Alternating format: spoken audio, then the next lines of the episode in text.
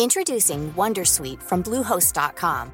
Website creation is hard, but now with Bluehost, you can answer a few simple questions about your business and get a unique WordPress website or store right away. From there, you can customize your design, colors, and content. And Bluehost automatically helps you get found in search engines like Google and Bing. From step-by-step guidance to suggested plugins, Bluehost makes WordPress wonderful for everyone. Go to bluehost.com/wondersuite. Hello, Koshi here. Before we get into this episode of The Call, I've got a favour to ask. The bigger the Ausbiz audience, the more we can invest in great content and keep providing quality investment ideas to you for free.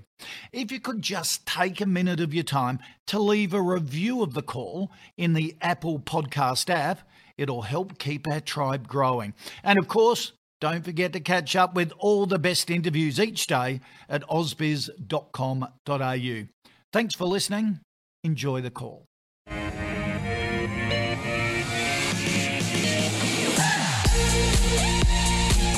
Hi everyone, welcome to the Friday edition of The Call. Great to have all our viewers joining us on uh, Twitter Live and Facebook Live as we uh, take a look at 10 stocks that our Ausbiz community has asked us to take a look at, and uh, we put them to an expert panel, probably not expert, a guru panel today, I would say. Claude Walker from A Rich Life is with us. Claude, how are you? I'm well, thanks, David. Rudy Philippek Van Dyke was sitting from FN Arena, was sitting there thinking, who the hell's he talking about? Yeah. Rudi, I'm talking about you. Oh, okay, me. the guru of, uh, of the share market. So um, there's a lot happening on the uh, on the show today, and Fridays is always a bit of a fun day. So. And these two always have a lot to say, and we end up running out of time. So we'll get straight into it. No BS to start the show as we normally uh, catch up. But uh, I always uh, come up with the stock of the day, something that's been um, in the news today, and I thought we'd take a, look at a bit of a small uh, cat called Spacetalk. Uh, they're a wearables technology company that sells all in one smartphone GPS watches for children and seniors. It announced it will be uh, selling Spacetalk Adventure products across all Telstra retail stores and online channels starting from next month. Chief Executive Mark uh, Fortunatow uh, says this is a very strong endorsement of the quality of Spacetalk devices, with Adventurer to be placed on Telstra's core wearable device range, which um, uh, Claude Walker is a, good, a, big deal for a little company, isn't it? Um, to start distributing through Telstra. What do you think of the announcement and also Spacetalk?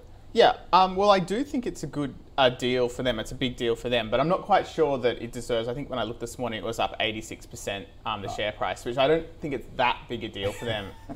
and the reason is is their um, their devices. So uh, to take it back a little bit, the Spacetalk devices are, are basically a sort of watch uh, for children that's specially yeah. built to not give them full access to the internet and all that kind of thing, just access to the people that need to call them, their yeah. parents, and allows the parents to track them and stuff it's a bit of like a, a get smart taught India watch type thing. My um, uh, one of my grandsons yeah. has one. yeah, quite, yeah. quite nifty devices. Yeah, look, so I think that the product is quite decent, and um, you can see they actually took their revenue from around two million to eight million um, year on year in the last half year. So they, they are selling a lot of these devices, yep. and they're doing it through.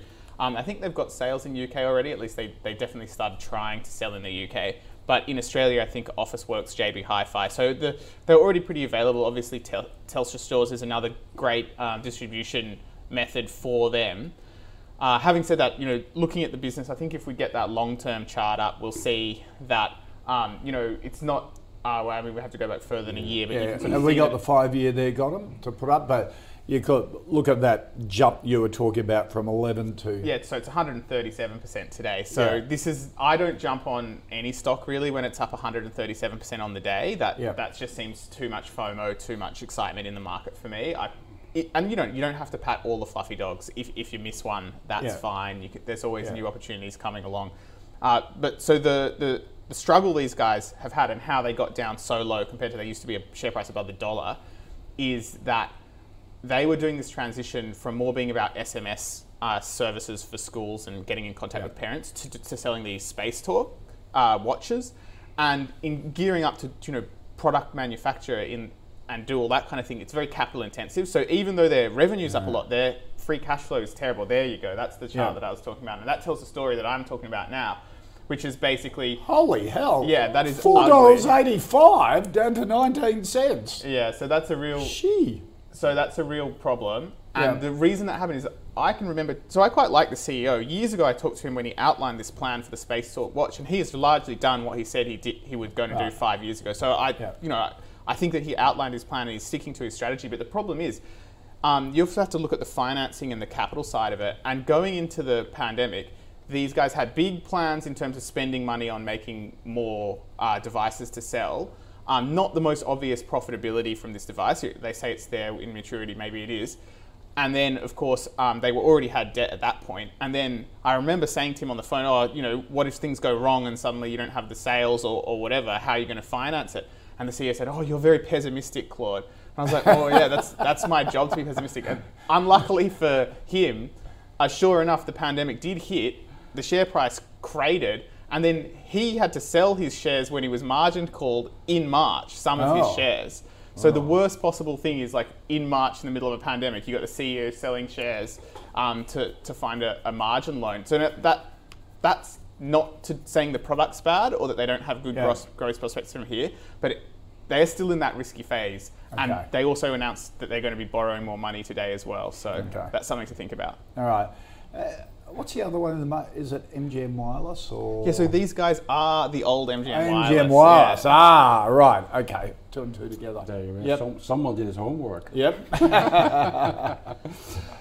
Sometimes when you when you when you talk to uh, um, fund managers and you ask them what's what's the main characteristic to be a good investor, they say the main characteristic is you have to be able to allow your neighbor to, to become rich without being envious about it, without being jealous about it, because that allows you to not jump on the same thing that he's already on. Yeah, yeah. And I and I, I totally agree with with Claude. Today's deal, it by definition will not be as big as the share price suggests here. R- rule number one, it's already available.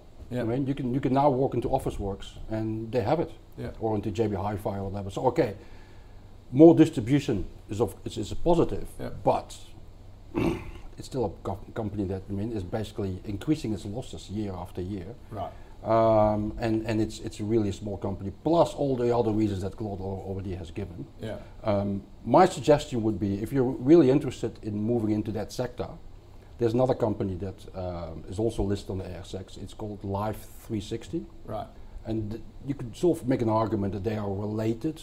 And, and the other, but Life 360 is, uh, is a lot further in its development. Right. Still Okay. loss making though Yeah. Yeah. um, and, and place that in the overall environment where we are in March 2021. So I would caution people. Uh, for me, Okay. it's way too risky. Okay. All right. Let's get into the uh, 10 stocks that you want us to have a look at. Shabir uh, really wants a view on super retail. Shabir saying, has this stock peaked on the back of record sales or do we have more room to go higher? Of course, uh, super retail is super cheap auto. BC, F. boating, camping. F, F, F. fishing. Yeah, fishing. Yeah. BCF um, and Rebel. lots of rebel, Rebel. sport is into it. Um, the short, the short answer was no. It hasn't Um, peaked, It hasn't peaked. right? Um, I'm actually, but full disclosure, I'm a shareholder now. Right. Um, Now, when did you get in? uh, a few weeks ago, I think. Okay, all right. So just yeah. recently. Yeah, yeah, yeah, yeah. It's, yeah. it's not. A, it's not. Hasn't been a long-term uh, buy.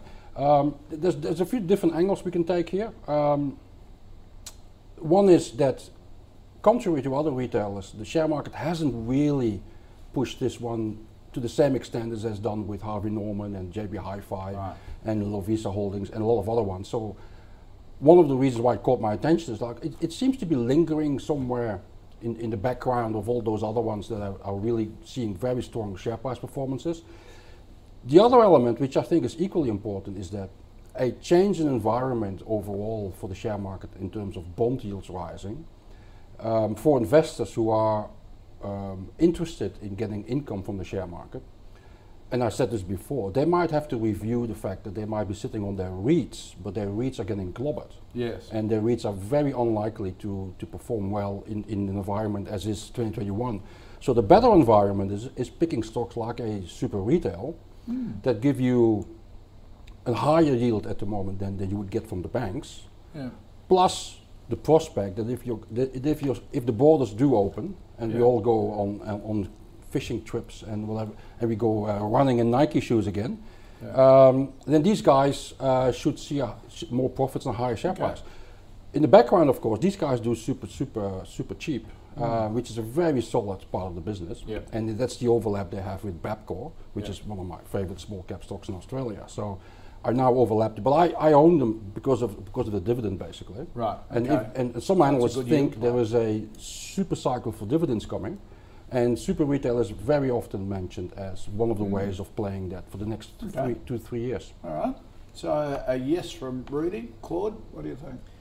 Well, given that I prefer small caps and Rudi loves like the more established medium and big caps, Yeah. I do like to try to find one that I can agree with him on. And I think uh, from This could be it. yeah, so I think Can we from- yeah, the bell? yeah, I think from this show, from this show, this is probably my favorite, and it's one that I would actually. I don't own shares myself, Hmm. but that's probably more just because everybody knows the kind of companies I'm always constantly looking yeah, at. yeah, it's not because I don't think it's like a, a decent investment right now. Uh, so I think the reason that I like this is basically one of the things that stood out for me is these guys, even throughout um, you know everything we've been through the last year or so, they still had the vast majority of their sales in store, right? So I'm concerned about some of the re- retailers that have this massive boost in online sales in the last year, and I've seen a lot of analysis that basically just continues on this like massive up. Now I think the long-term trend that's right, but it's pretty reasonable to mm-hmm. suggest that if 80% of the population is vaccinated one way or another, we're going to have a little bit less online buying, and, and that might just hurt a lot of the stuff that had a big mm-hmm. peak. So, this is a retailer that does not have that problem.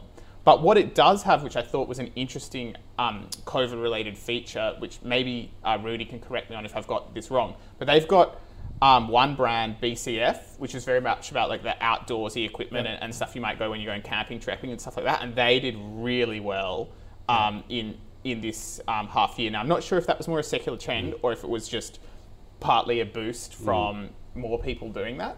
And so that got me thinking, oh, maybe that hmm. could come down. But then I was thinking, well, actually, I still think that outdoorsy stuff is going to stay hmm. strong for, hmm. for quite a while longer, really. Um, you know, cinemas and all that sort of stuff will come back. But I think that what we're talking about when we talk about this outdoor equipment is are you going to go on a trip to Paris and check out the Louvre, or are you going to go to a trip to the NT and Yeah. check out, um, you know, maybe go all the way to the Kimberley or something like that? And Yeah. I think still more people are going to do that. Certainly, that's more on my mind at the moment.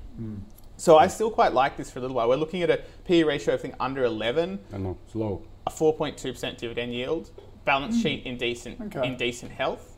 Um, so yeah, like I think it looks pretty good to me, and, and I could see myself even just buying a little just to sort of hedge my portfolio out a little bit more towards the low PE stuff. Right. Okay. Surprised by dividend yield. Dividend yield is definitely higher at six percent. Oh, okay, so, so I got that 6%, wow. wrong. Yeah, yeah. So after you pimped Fully your franked. After you pimped your four wheel drive at ARB. yeah. ARB, Yes. you go to BCF to get the gear and the tent Yes. and And before that, you picture. buy it on carsales.com. that's right. yeah. There's a chain. It's sort of the circle of sort of camping life. Is up. All right. Uh, there you go, Shabir. Thumbs up from both um, Rudi and Claude, which is rare. Puts, So, in, puts in the portfolio. Oh, Yes, there exactly was, right. There was one more thing on that that struck me with the comment. His comment was, "Has it peaked?" And the one thing I just wanted to say on that is, I don't think that's the right question. You, it's really hard to ever pick the absolute peak or the trough, and I would not put too much energy on doing that.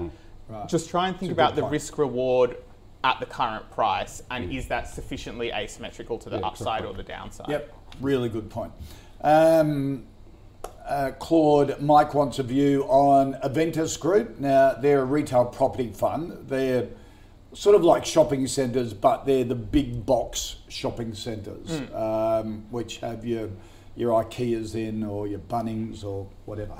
What Yeah, so actually, this is a good follow on from Super Retail because it's sort of some of the similar kind Yeah. of stores. Uh, so for me, this is uh, something definitely more in Rudi's wheelhouse, but it's these things you own these for the distribution. Yeah. And uh, generally speaking, I the ones that I don't like so much are the commercial real estate, so like office towers is my least favorite, and then after that, probably retail is my least favorite. And that isn't so much for a short term consideration because all of these leases have like long term duration anyway. Uh, I do think COVID has put the balance of power more into retailers to negotiate harder on uh, on leases. On top of that, you've got the long term trend to more to more online, and then finally, um, I think even though retail presence will absolutely continue to exist, there's a risk that business models start looking a lot less like big box retail and more like you can go in and, and pick up your thing from a, from a certain place, but they're going to work on logistics a lot more. And, and just moving forward, in 10 years, 20 years, do we have drones? Do we have self driving cars? All of these things that can make delivery easier. Big centralized places where you go in to get stuff, the actual owners of that real estate, I think they're probably in the box seat to take most of the pain in that transition. The, the actual retailers, their lease comes around every so often, so they just try to reset lower, at least without the raise. Yeah, yeah. So for that reason, it's not my favorite. I wouldn't call it a sell just because it's too far in my wheelhouse, wheelhouse to like have that kind of conviction, but uh, a hold it best for me. Ready? I'm going to sound like a broken record here. I'm a shareholder. Oh, and for longer than a few weeks uh, Right. ago. I think this is one of the exceptions in, in the REIT space. Um, and you see it on the share price as well. It hasn't Yes. responded to the to the shenanigans in the bond market, Yeah. and it's very much a, a, a, a it's a different play in that the as you the big box formulas they have uh, are very much different from your usual from your small malls that you walk in. yeah. Um, like your Stocklands or even your Exactly. Westfields on the bigger And, and as someone who is uh, looking to renovate a house myself, yeah. um, my, I, c- I can guarantee to everyone if you want if you want to buy a new couch or a new table, you want to see it. Yeah.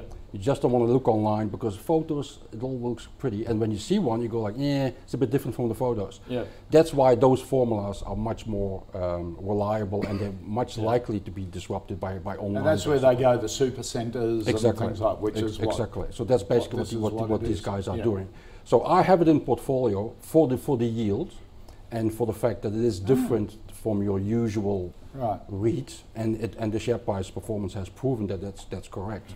So this one is the one that you probably can still have in your portfolio. At this this level? oh yes, you can still. Okay. I mean, of course, the obvious statement to make is it's now a lot less cheaper than, than it Yeah. was, but. Yeah, yeah.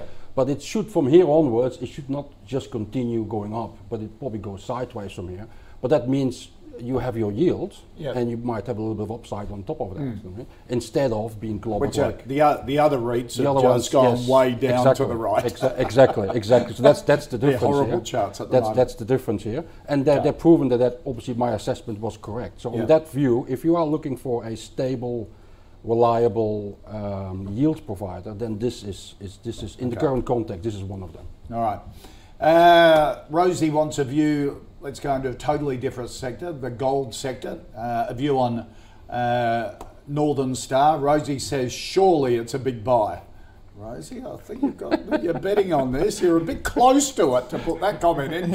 Uh, I'm just joking, Rosie. Thanks for sending it in. Um, it's now a biggest gold player, isn't Yes. it? Uh, no, no, Newcrest is right, still. With the, with the merger with Saracen I'm, makes it I'm, I still think biggest? no, Goldcrest, Newcrest, okay. Newcrest would still be the largest. So still, yeah. still massive. They're Yeah, yeah, yeah, but it heading becomes towards now, two million. All of a sudden, it becomes a becomes a real gold play. Yeah. Yeah, yeah. As you know, what we do at FN Arena, we, we get all the expert views together, Yeah. and and it sometimes helps people like myself to assess like what is exactly that that depresses the share price. Yeah. And we have one broker, which is this in this case Morgan Stanley, which stands out with a negative view on Northern Star. And then you go like, well, why are these guys negative? Because I think that's probably the clue to where the share price is. Yeah. Now they just merged with Saracen, Yep. and that becomes this really big company. And obviously, the way they sold it to the financial markets is they're going to get all these synergies out of m- merging two businesses together. Morgan Stanley is very skeptical and thinks they're mm-hmm. not going to achieve it. Mm. Well, And don't trust the management essentially, they're too optimistic. They're not going to achieve it. I mean, merging two gold miners together because they're saying they're able to end up producing two million ounces yes, a year. but it's also about getting the costs out of the, the, the combined Right. businesses, and, and obviously that's where the skepticism is. So I suspect, on the basis of that, that the market is now on the side of Morgan Stanley and thinking like, well, management might be too too too optimistic, Right. so they're going to wait and Wait and see, see. whether those synergies can be achieved and whether they can streamline the operational of that. On that basis, I'm al- almost inclined to, to agree with Rosie to think I if you give management the, the, the benefit of the doubt here, Maybe the market doubts are already reflected now in the share price Okay. because that's why it's, uh, it's, Right. it's down so much. The other element, of course, is the gold price. And in an environment of rising bond yields, gold doesn't perform. Yeah? Yeah. That's unfortunately that's how it works. But maybe that's also in the share price. So I think with a, I mean, I don't know what the share price is going to do tomorrow, but I think if, if you can wait a little bit and you give management the benefit of the doubt, I think you can you can probably uh, uh, take a punt here and, and, and wait. Hang on, take a punt and wait. Well, not, not for take tomorrow. a punt, buy in. Yes, buy and then now wait for and things wait to to come. see. Yes. Okay. Claude? it's definitely not my kind of punt.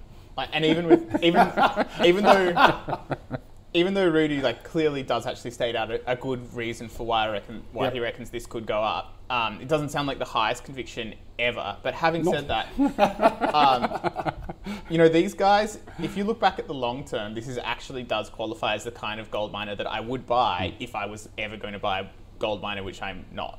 But um, the reason for that is you just look at like the long-term dividend payments that these guys have made. It is it really roughly mirrors. Even if we go, that's five years, but you can go back further, and it does mirror the share price. Like, these guys have been driving this business up by getting more value back to shareholders, and that's exactly what we like to. Well, it's, it's what we generally do like to see, basically. But having said that, I'm not sure that now is the time I would be jumping in. Like putting aside my bias against it anyway.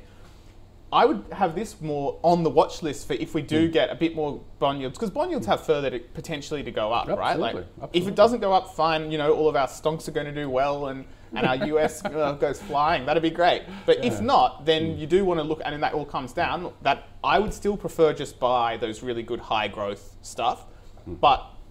You know, this company, if it Which gets are being smashed at the moment. yeah, which are absolutely. Yeah, yeah. Um, the, the, especially the, so my the biggest hit that I've been taking is the US portfolio where I have um, some like growth cloud stocks that I almost joke about because I can't get an edge with those big companies, Right. right. So there's no point in me trying to be the best analyst on CrowdStrike in the USA. yeah. I'm not going to achieve it.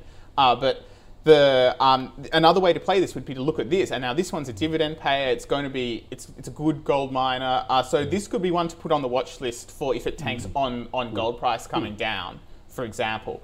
But there's just too many moving parts for me to, to call it a buy. But I do agree that this would be one of the gold miners that if that would be the ones to buy if you got conviction around wanting to buy a gold miner. Yep. There you go, Rosie. I didn't think of hearing a hint of support from Claude into this, and uh, and and Rudi's into it. Uh, all right, Claude. Alex wants a view on Ramsay Healthcare, one of our, our biggest healthcare companies in Australia. Goldman Sachs, what recently had a buy rating seventy-five dollar target. Uh, they're backing the improvement in their European business. Their margins, according to Goldman Sachs, still look good in, in Asia Pacific, and um, um, they reckon the valuation is um, is down on what it should reflect. What do you reckon of Ramsay Healthcare? Now, this probably isn't in your wheelhouse, but you often say this is Grandfather's uh, uh, father-in-law stock. Father-in-law, that's father-in-law stock. That's so, right. So I'll look at it from that perspective, Yes. right? And that's a good question because that means that we can hone in on what I really think about the stock a little bit more. Yeah. And which is actually, of all the father-in-law stocks, I actually don't like this one that much. Ah. There are other big healthcare companies that I like and encourage my father-in-law more to buy than than this one. Yeah. And uh, the reason for that is basically, and it's just, it just doesn't seem that super cheap to me. Like it's definitely a good business. It does not surprise me that you you know you would consider this a father-in-law stock because it's they. I mean they're in hospitals. I love healthcare for its just solid, strong demand. You know hospitals had this.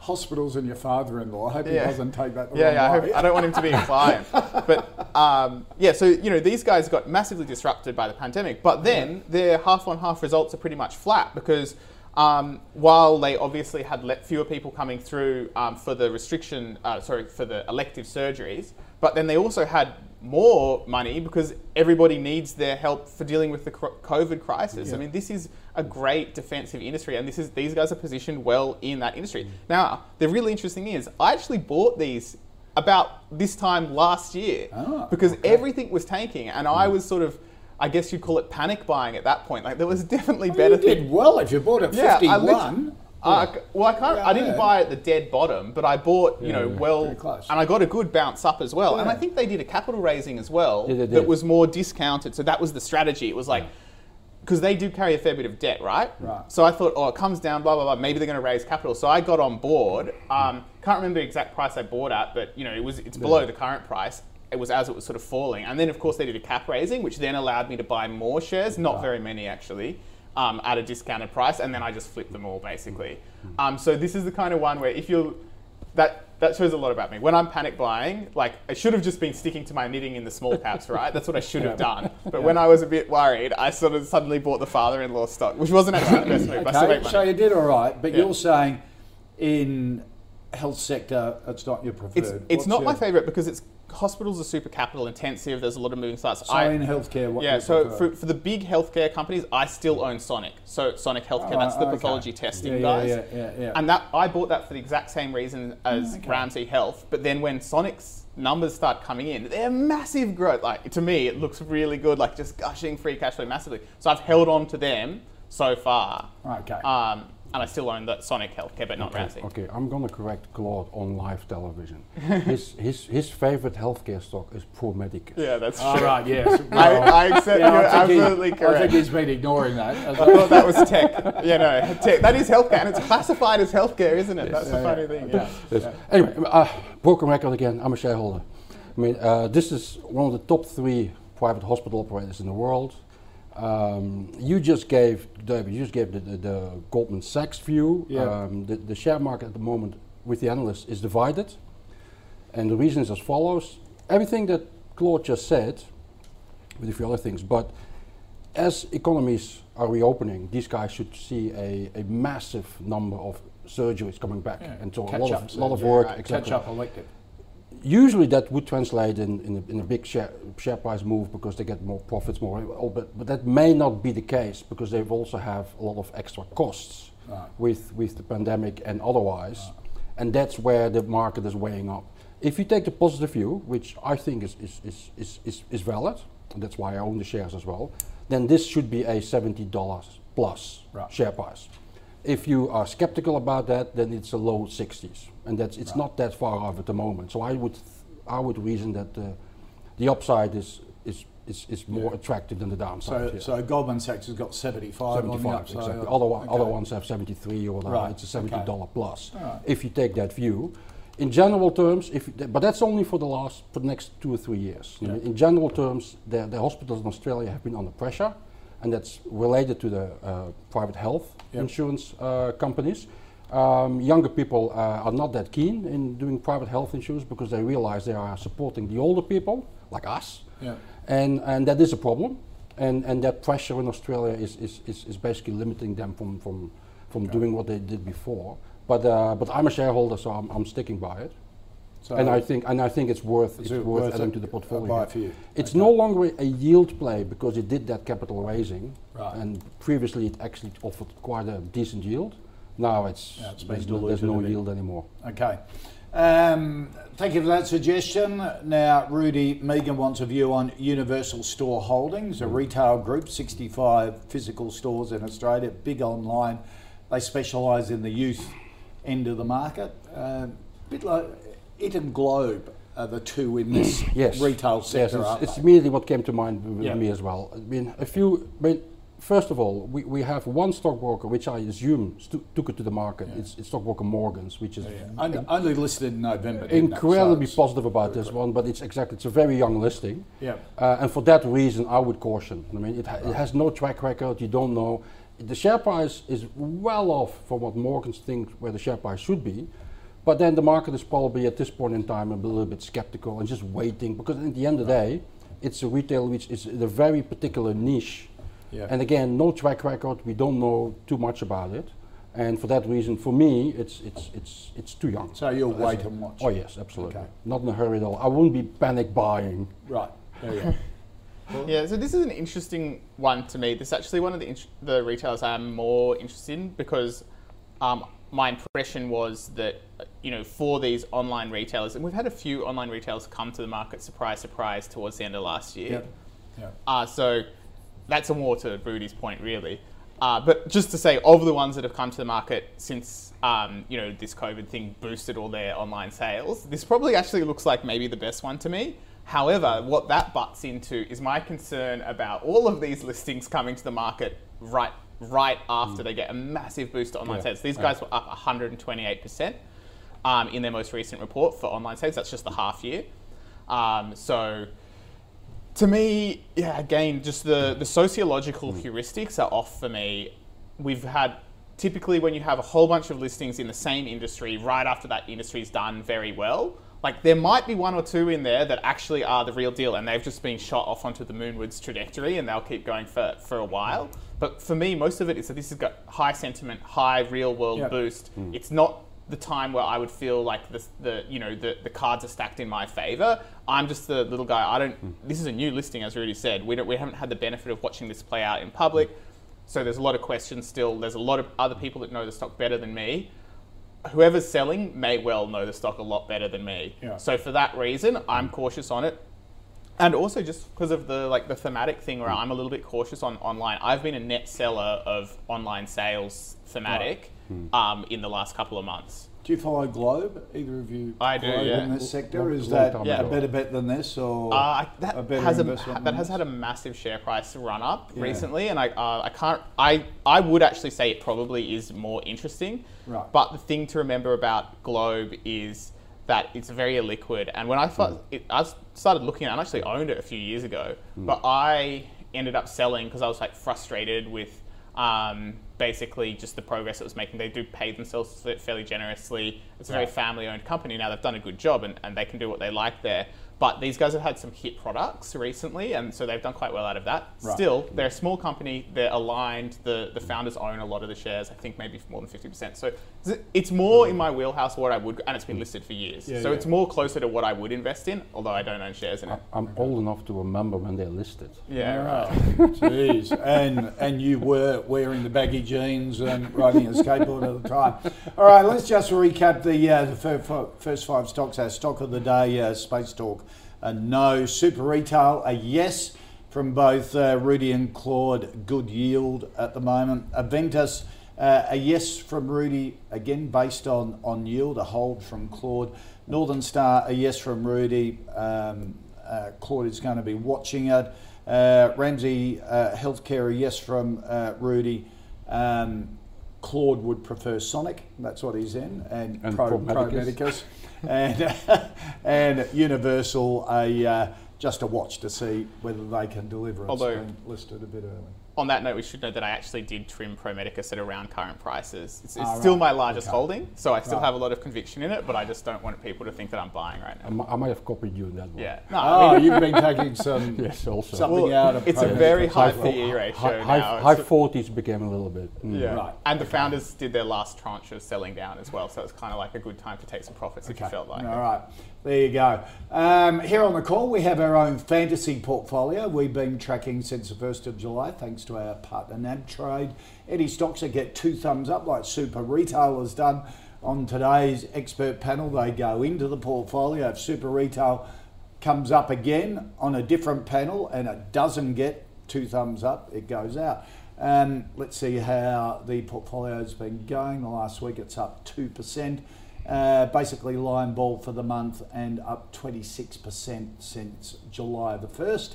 Uh, taking a look at some of the stocks that have recently been added by other expert panels BrainChip, Evolution Mining, Event Hospitality and Entertainment, Omni Bridgeway, uh, Kogan. Uh, some of the stocks removed Hansen Technologies and Calix. Uh, you can check all the stocks in the calls portfolio. Head to ausbiz.co forward slash portfolio.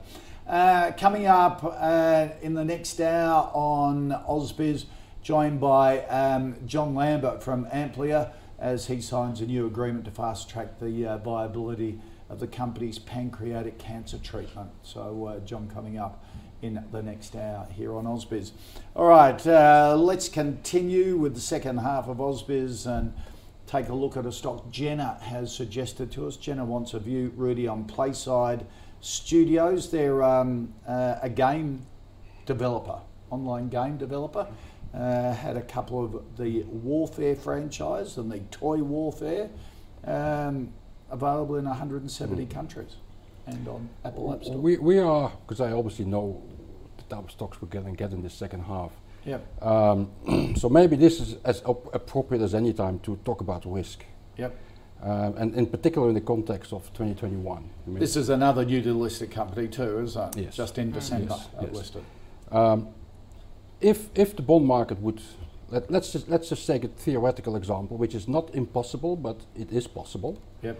That on Monday we uh, or on, on the weekend we all uh, wake up and the bond market has done a massive reset, Yep. and then on Monday morning share, the share market has to open by 25% at the very least uh, lower. Yep. Um, if you think that's very unlikely, well, that's exactly what happened in, in preceding Black Monday in 1987. If that happens, then a stock like, let's say, Aventus or um, some of the stocks we, we, we discussed earlier, they might be down by 25%, maybe a little, less. Super retail. Super retail would be probably less.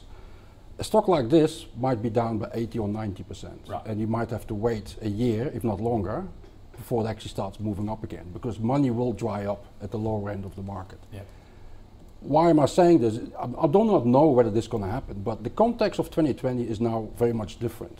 If, up until late last year, we were all in this narrative of buying into the future in technology. So all you need to do, do was present yourself to investors as I have this exciting technology, Yeah. and I'm going to make it. Uh, I'm going to be the next Apple in, over the next 150 years And online and, gaming. and massive. investor exactly it is, it is massive but it is a relatively young company it's small in the bigger scheme of things and the other thing is is that we actually have a large cap who that is expounding in that sector and it's called aristocrat leisure and i'm a shareholder in aristocrat leisure so Right. and there is a value and aristocrat leisure has I mean, I even asked my uh, my sons, "Do you know these games?" And they know these games. So they are arguably having games that are popular and, and selling very, very well.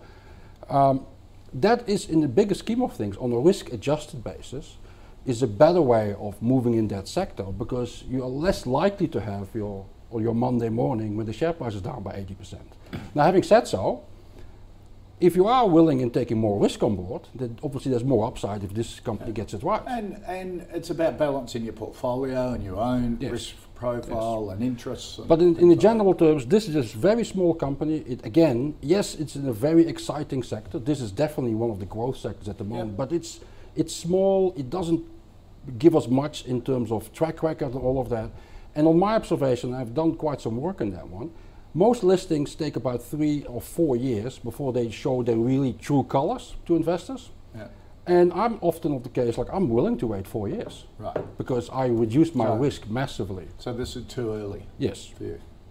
Now, Claude, you have a totally different risk profile to Yeah. Rudi, which is great, which is why I love having you both on because that's what investing's all Glov's about. gonna, Glov's gonna talk about 10 baggers now. Yeah, well, this is a this is an interesting one. So I'm glad that Rudi hmm. settled that because it does free me up to put more the, the bullish case. But this one snookered me a little bit. Like this was not the ideal company for me to talk about today because I literally did buy it earlier in the week, oh. and I bought some shares just an initial research position, and I'm not fully across it yet, and I haven't fully made up my mind whether I want to accumulate and build a position and Right. hold it for you know a few years. So you or- dip the toe in the water. yeah, so like be warned, sometimes I dip my toe in the water and then I keep doing my work for a couple of weeks and hmm. then something happens and, and then I'm like, oh, actually, I don't like it so much. Yeah. So that's not a, like a long term holding for me. But I'll tell you why I do think it's interesting. So basically, you know, this company has a really interesting origin story. It was like bootstrapped by um, a fellow who who basically used to work for um, an EA Sports segment in, in Australia, and then they just cut that down. They, they cut the whole seg- Australian office, and then he got a few people from that office and started this company, and that was quite a few years ago now. And one of the heuristics I look for when I've got these small listed companies, smaller listed companies, is how badly do they need money? And these guys are kind of impressive because they actually had a profit before tax. Uh, now, admittedly, that they would not have that without government grants. So, but they also had free cash flow. So, they're ba- it looks like they're just running this company at break even, which means that the money that they it's very credible and plausible. The money that they raised, they now have about 16 million that can be used in growth. And the CEO is a, quite a character from, from what I've learned about him so far. And he has like a clear vision where he has stated previously that what he wanted to do was to go to the Hollywood studios, like, you know, license some brand that he thinks will sell and then, um, you know, make an app for that brand. Now, this, this business has two businesses. One is that, and this is how they've paid their bread and butter for the last few years, is they've done, done development for some of these studios.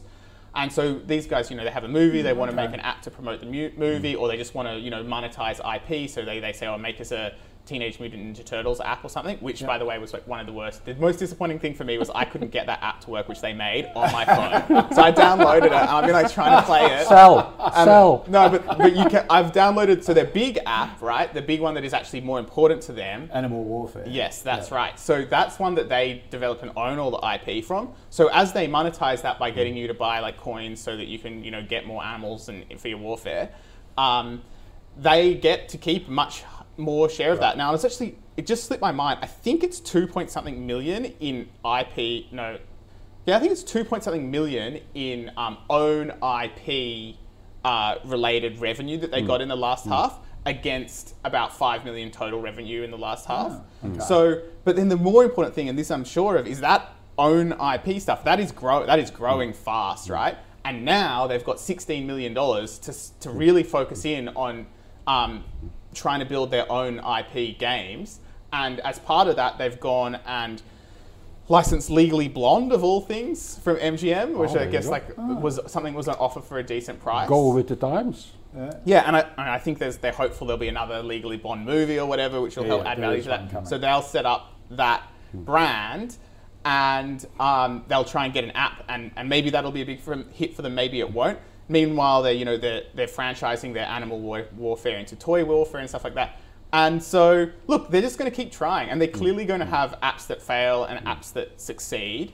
But given the speed at which their uh, their own IP revenue is growing, that's what I'll be watching. And if that keeps going up fast, then I think we're on the onto a winner. Okay. Offsetting that market cap of about 140 million off 5 million revenue in the last half, call it 10 million for the year based on that. So that's 14 times revenue, and this is not recurring revenue. This is like app revenue. So. Mm. Yeah, yeah. You know, it would be unlikely that all of a sudden people who are playing anim- Animal Warfare like just stop playing it en masse, but that doesn't. Mm. They, they could, you know. There's nothing Yeah, to stop yeah, you just yeah, switching to yeah. the new one. So Yeah. But this Okay. sector, this sector really stands and falls by the by the next product they have. Oh, it, yeah. it can be a, it's like a Hollywood movie, right? Yeah. It can be like the, the big one, Yeah. and then the share price today is cheap. Yeah. Yeah. But th- the thesis that I'm working for, on is essentially you got a smart, aligned guy. Like it looks like Yeah, you know he's him and his friends own Mm. sixty percent of this company still, hmm. so that they're the original backers. Hmm. So they're, they're going to have shots at it. So we put you down as interesting. yeah, I reckon it's a buy, and I did buy Buy. some. But Okay. having said that, you know, it's not my, it's not something I've followed for a long time. It's a hmm. new IPO. It's a small position for me. So Right, contextualize that. You know. You put him back as a, and me, I'm the interesting one. He's, he's a buy. He's a buyer, you're aristocrat. So I think that sums both of you up. Uh, all right, we need to pick the pace up a bit here. Um, K2 Fly, uh, Ben wants a view on that. That's a big consulting service in software and I'll, I'll, And I'll- integration, I'll, I'll make it very quick. Uh, let's go to Claude. I mean, for me, it's too small. It, it's been around for a while. It's interesting, but I would I would wait here. And, and now over to Claude. Yeah, so I can be fairly quick on this as well. I will actually say this one was kind of interesting as making me look at it again because I looked at it a couple of years ago. Right. And, and they were, they were putting out a lot of you know positive stuff and I think if we look at the longer term share price we can see it, it hasn't been a massive winner No. um, if you look back a couple of years but um, and it and it didn't look great to me and I actually put it in the bin in a way I was like there was a few signs that to me just sort of said oh, avoid and that's going to weigh on me a lot going forward. But having said that, it has really improved since then. It's actually made two acquisitions. Hmm. So it looks like it's growing. Be warned, you know, that's acquisition stuff, maybe. But at the same time, the acquisitions have given a little bit more scale. Now they've got 3.4 million half year revenue. It's starting to get interesting. Some of that will be consulting revenue. Having said all of that, um, these guys are in the mining industry and they do say like resource management stuff like that. Generally speaking, we are considered to be in a situation where maybe mining is going to be fairly strong. That can trigger more like exploration and mining capital raise and stuff like that, which is probably ends up being a positive for them. So having said that, I actually think it's interesting. It'll be it's going to be like I can't say buy or sell for this one Yep. because I just don't know it well enough. I've also got a few warning signs I've seen in the past, but it's an interesting one, and I really Okay. liked the um, suggestion, and now I'm going to start following it a bit so closer. put you down as a watch. Yeah, just sort You're of gonna watch watch and it. wait. Put on The mining choice. angle might be interesting in that. Yeah, Yeah. yeah. All right. Uh, Chris Claude wants a view on RightCrowd, um, another tech business, uh, security and safety and compliance for big multinationals. Yeah, so this one's this one's another good one that I've been sort of half that I actually do quite like like to be honest. And I have bought shares recently, and even when we found out that we were going to talk about this today, I actually had a bid in market which I just then took away because I was like, all right, I know I'm going to be talking about it. but I was actually trying to buy that. It hasn't. Well, I thought you'd get attracted to it because it did a raise and Australian Ethical took part of it, didn't Yeah, it? And they did. Ellerston, Capital. Well, yeah. If we're actually looking Good at, people. well, that's. A, I'm glad you brought that up actually, because if we're looking at who the fund manager are that are in this at the moment, we've got Australian Ethical Ellerston, and then probably like my favourite one, which is Maven, um, Maven Capital, which is like run by my friend. Yeah. And he's you know has a brilliant track record. So I do have to say, like, if you look at the register, it looks pretty good to me. Uh, these There's guys, some smart money in it. Yeah, so I'm not sure. Yeah, so I think I guess there wasn't enough volume previously, but it has been listed for a little while now. So we've had um, we've had a look at how how they've gone, and you know generally they seem to be going in the right direction. Um, you, I think the the key thing here is they do have a product that has benefited from COVID. Um, now they've had other deals that have been delayed and slowed down because of COVID. Because what they do is they help companies manage who goes in and out of office buildings Right.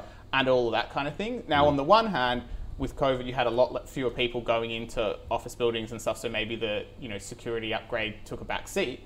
On the other hand, now you do have people going into office buildings more. It's really good to know like who's being close to who in case you do And they need want to to do feel comfortable Yeah. to go back to the office. Exactly. So these little things that um, hold the security tags and stuff, they can obviously track. You know, oh, we three mm. were in a room together for an hour, Yeah. and then so if one of us got sick, then it could be all automatically notifying everyone and that kind of thing. So that is benefiting from COVID. Not only that, mm-hmm. they're getting very strong sales mm-hmm. demand. That is going up. They've had another bit. See, this is what you this is what I look for. Is you've got a situation where one bit is understandably going down, but then that's masks, masking what you would argue might be hypergrowth in another smaller bit. So if that hypergrowth continues, and I think it well could, you know, their recent commentaries like we're trying to get resellers and stuff because the demand for this is way more than we mm. even anticipated ourselves. Like this is bullish commentary. Like I already own mm. shares in this, by the way, but it's my, one of my number mm. top three shares that microcap shares that I would like to buy if we do get a bit of a hit. So Um, at these levels, you'd, you'd buy I did- You've got, you've got Yeah, so I was in. trying to buy it just under current levels, and I would potentially bet, pay current prices, but I've already got some shares, so now I'm kind of just waiting there and kind of hoping it goes down so I can get a bigger position at lower prices. Interest is definitely picking up because if my memory serves me correctly, the last time I was on the show, the same company popped up. So Oh, interest is definitely picking up. For me, it's I'll, I'll just I would just wait and see what happens next. Right. But uh, it, it, it's sort of like a an awakening happening there because previously there would, there would be two shares a day or something like that, and all of a sudden volume is much higher now. Right. So interest is definitely picking up, but. Um, I, I would, I would just out of a risk assessment, I would go. Just let, let's just wait a little Just bit, wait see while. what comes. Okay. On top of that, though, you got founder alignment, CEO, founder with you know over 20 million worth of shares, reasonable salary. Like it has a lot of the heuristics that I'm that I look for in these smaller companies. All right. Uh, Varesh Rudi wants a view on integrated research. Uh, Varesh says it has a big drop but is financially strong. On a three to five year view, what do you think of it? Uh, it's again another tech business. Yes. This one I actually know a little bit better because it's also has been around for quite a while. This one is one of the survivors from the dot com boom, uh, and um, and it's also a little bit of a larger company. It does have a little bit of a checkered track record, I must I, I must say. The reason why the share price is as low as it is is is because it has, has basically been given profit warnings. It's, that's the long and the short of it.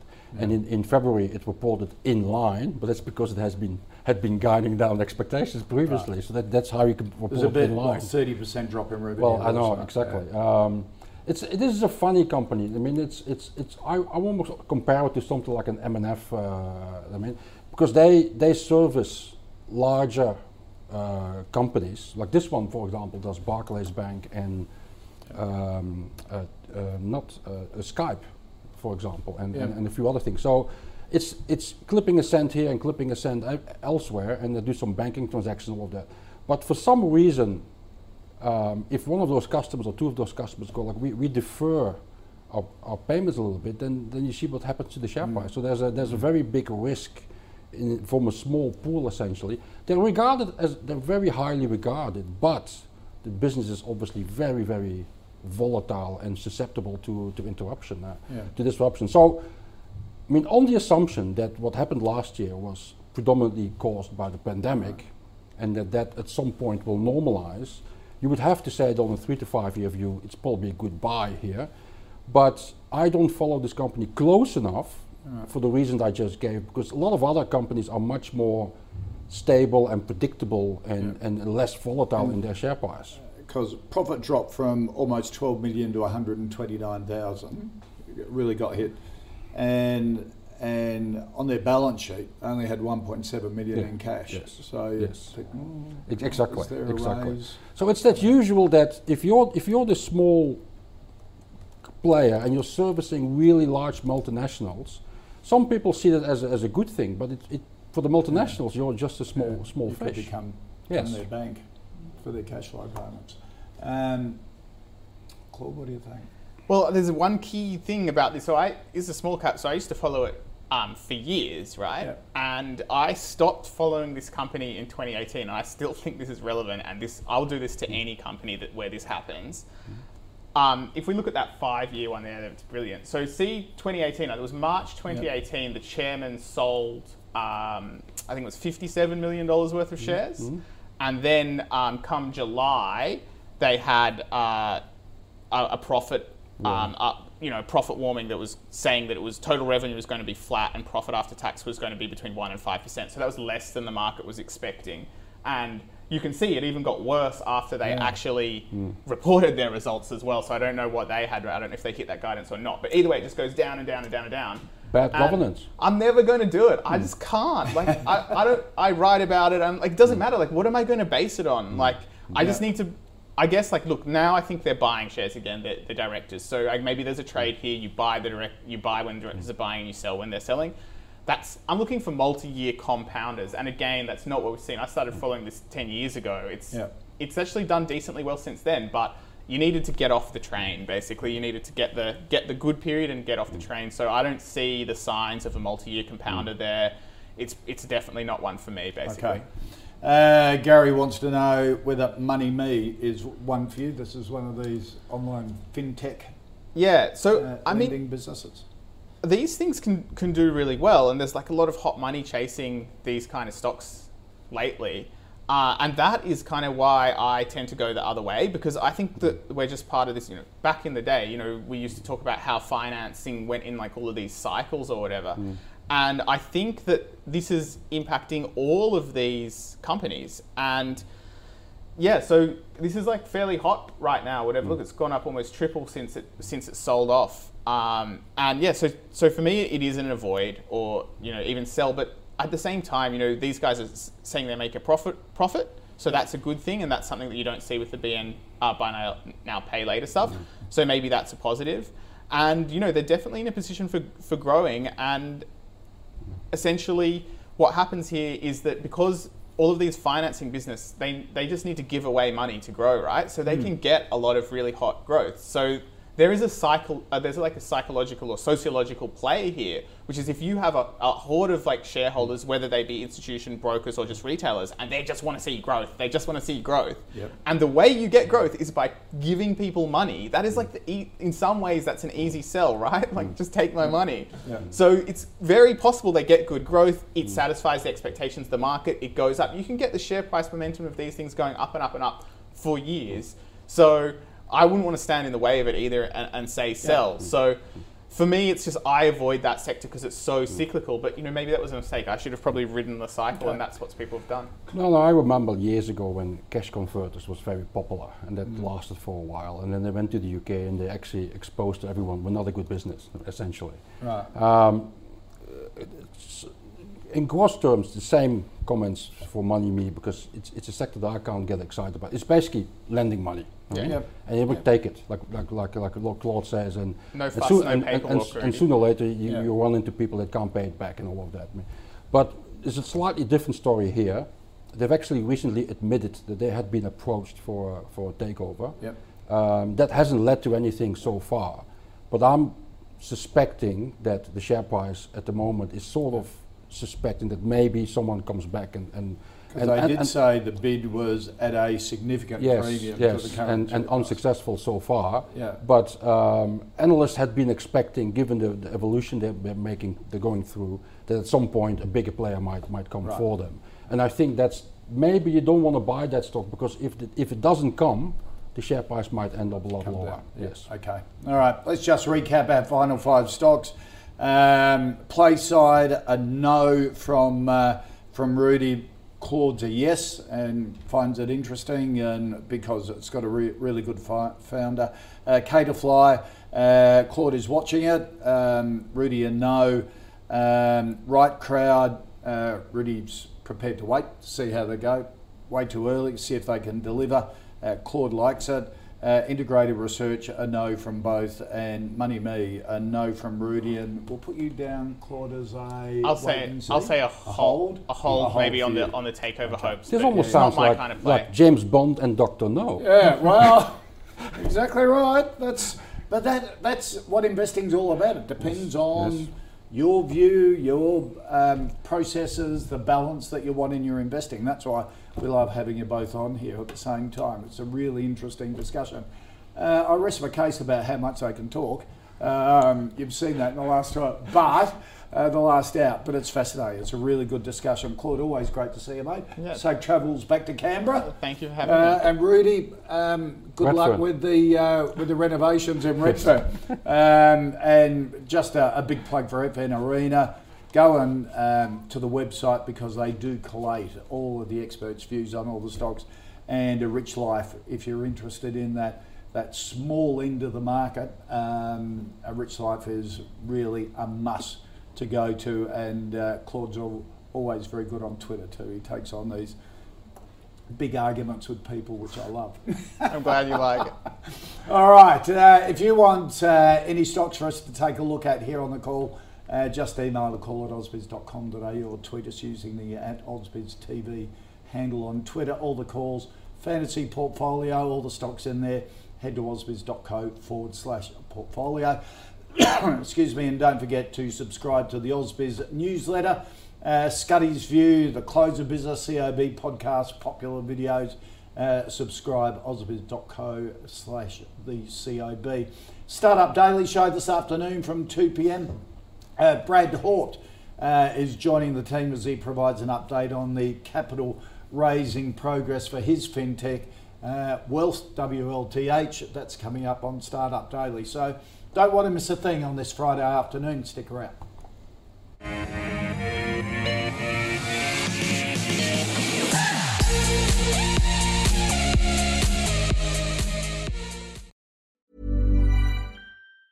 Tired of ads barging into your favorite news podcasts? Good news. Ad-free listening is available on Amazon Music for all the music plus top podcasts included with your Prime membership. Stay up to date on everything newsworthy by downloading the Amazon Music app for free or go to amazon.com slash news ad free. That's amazon.com slash news ad free to catch up on the latest episodes without the ads.